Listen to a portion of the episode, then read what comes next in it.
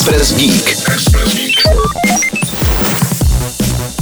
Ve Vegas se otevřely první podzemní tunely od Ilona Maska, které mají pomoci řešit dopravní situaci na povrchu. Prozatím to ovšem vypadá, že řeší hlavně PR Tesly, protože The Boring Company, která za tunely stojí, odvedla nudnou práci. Tunely se otevřely k příležitosti zahájení veletrhu o betonu World of Concrete. Ten hostí tamní kongresové centrum a právě pod ním byly tunely vyhloubeny, aby zprostředkovali co možná nejrychlejší pohyb mezi jednotlivými halami. Nedostatečná síť komplikuje například průběh CESu, tedy největšího veletrhu spotřební elektroniky.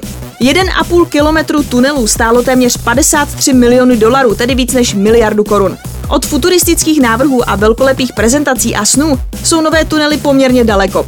Aktuální koncept je v podstatě jen soustava dvou úzkých tunelů, do kterých najíždějí elektromobily řízené řidičem. Nezachraňují to ani duhová LED světla, která působí spíše kontraproduktivně. Revoluční budoucnost podání Ilona Maska se tedy zatím ve městě hříchu nekoná.